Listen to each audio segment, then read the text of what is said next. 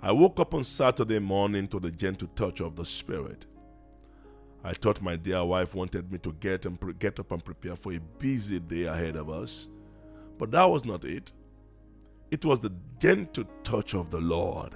He stood by my bed that morning and with a very tender, loving voice, he asked me this question What are we going to do about those who have departed from faith, those who are weak, discouraged, and tired? What are we going to do about those who have backslidden and seems to be struggling with deep things within them? Before my mouth would speak, my spirit responded, We will pray for them. We will pray for them. It was a deep spirit to spirit interaction. And as soon as I said that, the cloud lifted and the Lord departed. There was an instant knowing in my spirit, in my spirit, that the restoration of souls to the kingdom is the Father's concern and heartbeat at the moment. It is clear to me, much more than ever, that souls are so precious to the Father. And the honest truth is that many people have fallen and departed from their first love. And the Lord is asking you also this morning, what are we going to do about it?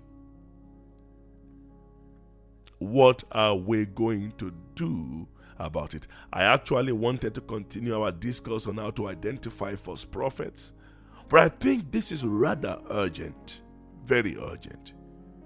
We will come back to that in the coming days, but I sense right now the urgency in the spirit is to deal with this serious issue at the place of prayer. The Father is burdened with his prodigal sons and daughters, and he would not have us pretend as though we are ignorant.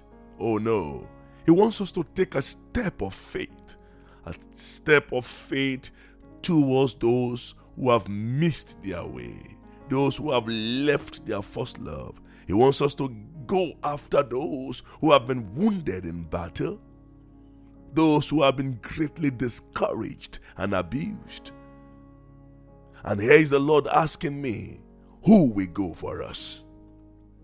Who will go for us? Who will pray for them to return? Who will pray for them to return? Jesus had a similar experience with one of his most trusted disciples, Peter. He looked at him in Luke chapter 22, verse 31 to 32, and said, Simon, Simon, indeed, Satan has asked for you. Satan has asked for you. He has desired to have you, that he may sift you as wheat. But I have prayed for you. I have prayed for you that your faith should not fail. And when you have returned to me, strengthen your brethren. Strengthen your brethren. Our Savior dealt with the attack on Peter's faith with prayer. Yes, the warnings and the preachings would help, but the prayer would sustain his faith and prevent him from total failure. What we fail to realize is that the enemy will attack the best of us. Those with a wonderful ministry, those with a wonderful assignment in the kingdom, those who have a special calling of God upon their lives are the desires of the devil. He would go after them to sift them like wheat, such that after the sifting, nothing will be left of their faith. With a new burden and passion in my heart to see the restoration of God's people, I woke up this morning, this morning, and standing before me were two strange unclean spirits. One said so boldly, I am discouragement. I discourage people. And the other said, I am the accuser, and I accuse God's people. I laughed at them in the spirit and I responded, You will get it really hot in the coming days. It will be so hot for you, I repeated, in the coming days. Immediately I said that, they faded away and I saw them no more. Friends, I can say with all boldness that the devil is set to discourage even more, to break, to injure, to accuse, and destroy many. But enough is enough. Enough is enough. The church must rise to confront the evil spirit called discouragement. Very subtle, very silent, but very dangerous, very devastating, very, very, very, very destructive. Destroyed many ministry.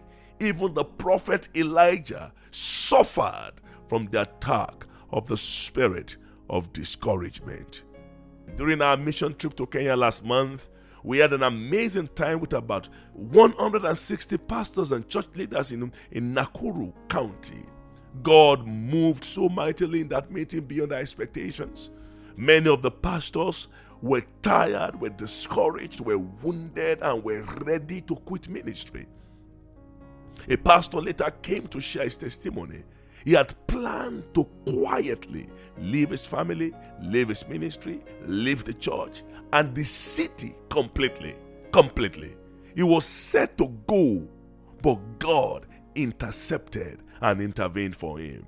During that wonderful meeting, our dear brother was completely restored. His joy was restored. His love for God and for his family was restored. Hallelujah. Many in that meeting were tired. I mean, this is a pastor's meeting.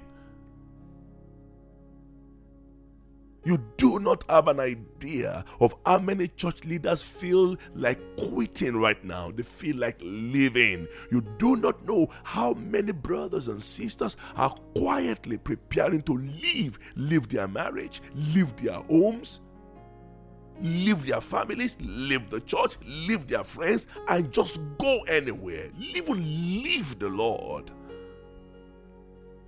Because they are discouraged. They are so discouraged. They are so discouraged. At some point, the disciples of Jesus also also departed. Peter did not only deny Jesus, but he went a fishing. He was distracted. He was taken unawares, but Jesus prayed for him. Even before he left, Jesus prayed for him. Even before he was tempted and distracted, Jesus prayed for him. Even before he denied him, Jesus prayed for him. Do you know that Jesus did not only pray for them, he also appeared to them after resurrection? Honestly, if I was Jesus, I told the church on Sunday, I would have fired them all. I would probably recruit new set of disciples after resurrection and punish the 12 that deserted me at my hour of need seriously. But Jesus did not do so. He did not. He left us a model, an example to follow. He went after them in love. In John 21, the Bible tells us that while they were busy struggling to get some fish, Jesus appeared to them again. In their struggle for survival, in their efforts to make ends meet, they went a fishing. They forgot their precious time with the Savior. In three days, only three days, they were all gone. Peter was the leader of the group. He made a public declaration of his intention to go a fishing. He returned to his private business. He did not go alone. About four other disciples went with him as well, according to John 21 they went a fishing. Their three and a half years of learning and being with Jesus day and night disappeared in just three days. Jesus did not bother with their unfaithfulness and carnality. He prayed for them. He went after them. He even met their needs, and then their eyes were opened, open to recognize Him, open to know Him. In John chapter 21, their eyes were open. My prayer since my last encounter with the Lord is that Jesus Jesus will personally appear to all those who are brokenhearted, appear to those who are discouraged, appear to those who have departed from the faith, appear to those who are wounded, appear to those who are brokenhearted, and he will meet their needs and restore them to himself. I challenge you also, my dear brothers and sisters, this morning. I challenge you in the name of Jesus to pray also for those around you, those who are tired, those who are discouraged, those who have gone a fishing, those who are looking for alternative means to satisfy their desires. Pray, pray the Lord to appear to them. Pray the Lord to appear to them. So this week, I want us to deal with five attacks of the enemy over the church and the brethren who are discouraged. And the first is we will deal with the destruction of the world the destruction of the world. One of the major points of entry into the lives of many Christians today is the destruction that comes from the world. First Timothy chapter 4 verse 10. First Timothy chapter 4 verse 10. For Demas has forsaken me, having loved this present world, and has departed for Thessalonica, Crescens for Galatia, Titus for Dalmatia. Demas, a serious co-laborer with Paul, suddenly departed. He forsook Paul because of his love for this present world. He was distracted by the world. The distraction of the world is what I call external distraction. The lust of the eye, the lust of the flesh, and the pride of life are all contained in this world. Many great servants and laborers in the kingdom have been distracted, distracted by the love for the world. The world has lured them away the chokehold of the world can be broken over those lives if we stand in the gap on their behalf. The power, the destruction of the world can be broken over your family, over your brother, over your sister, over your children, over that colleague, over that neighbor, over that man on the street. The chokehold of the world can be broken if we stand on their behalf. Stand in the gap. Aside from the destruction of the world, which I refer to as the external destruction, there's also the internal destruction the internal distractions have pulled many people away from the place of their destiny in God. The distraction of what others are doing, what others are saying, what others are not doing has broken so many lives and distracted them from the will and purpose of God. I have seen many people who will say, Well, I stopped doing this, I stopped following the Lord because that person did this and that person did that, or this pastor did not do do this or that person did not do that. The internal distraction, distractions of what others are doing or what others are not doing, taking many people away from their place in destiny. This morning, I want us to pray very briefly. I want us to pray not only for those who have left their first love, this is the time to break every hold of internal and external distraction. This is the time to ask the Lord to appear to them appear to them, appear to me, appear. Look, when the Lord appears to a man, strength is renewed. Oh, yes, strength is. There is a, a, a supernatural release of supernatural strength. This is the time to ask the Lord to appear, appear to you, appear appear to your brethren and meet them at the point of their needs. Like he appeared to the disciples who had departed. He appeared to Peter, he appeared to John, he appeared to Thomas, he appeared to the sons of Zebedee. This is the time to pray that these souls will be restored. Jesus would not give up on his disciples. So also I will not give up. I will not give up on the disciples of the Lord. You will not give up on those regardless of their failures, regardless of their weaknesses, regardless of what they've done right or wrong, regardless of their distractions. We are standing in the gap to pray for our unsaved family members, to pray for our backsliding brethren, to stand in the gap for them and decree that in the name of Jesus,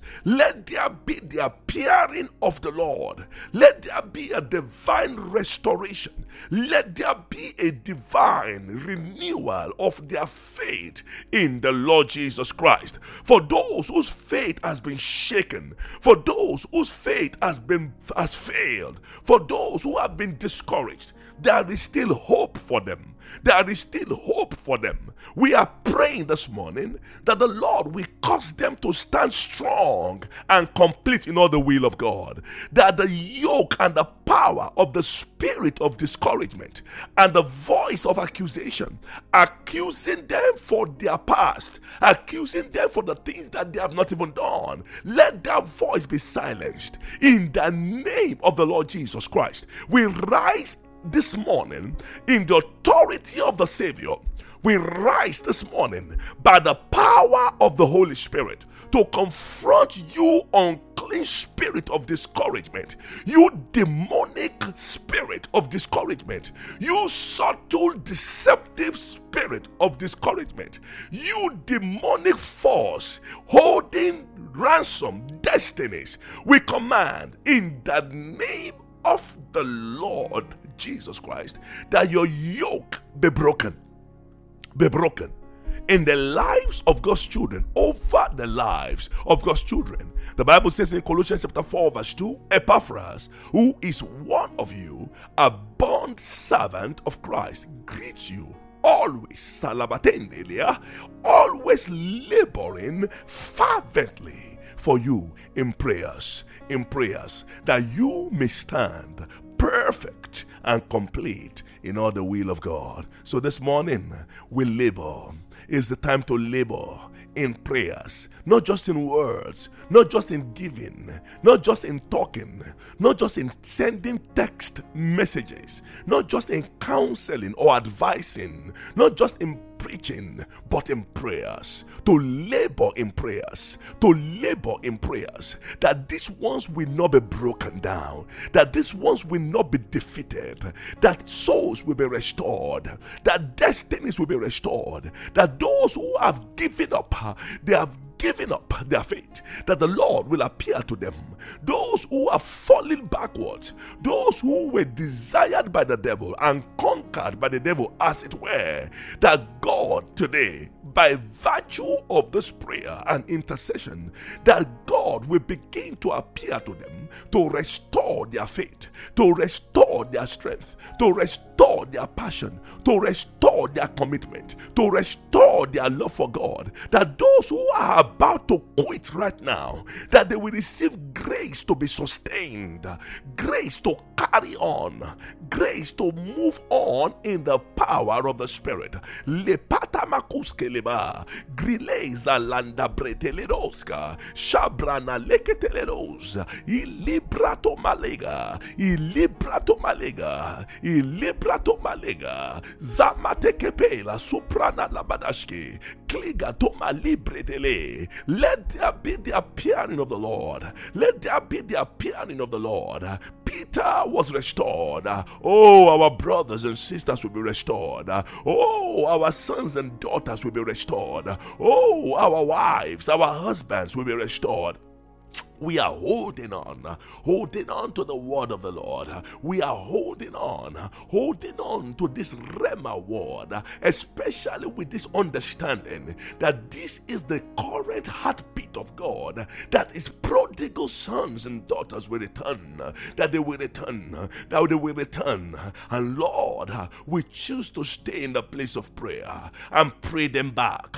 We pray them back wherever they are, wherever they are located, even those who have gone to the red light district, even those who are trapped in the drug world, even those who are trapped, uh, trapped in the place of sin, immorality, deception, pride, in the clubs, houses. Tonight we decree their release. Those in prison, those in the dungeon of sin, those who have been blindfolded, those who have been blindfolded by the enemy. Tonight, by the power of the Holy Ghost, we pray, open their eyes. We pray, open their understanding. We pray, Lord, open to them the scriptures. We pray that their eyes be opened, that they may recognize Him, that their understanding be opened, that they may know Him, that their, their, their, their, their hearts be opened, that they may understand the scripture. Lord, as I cry this morning,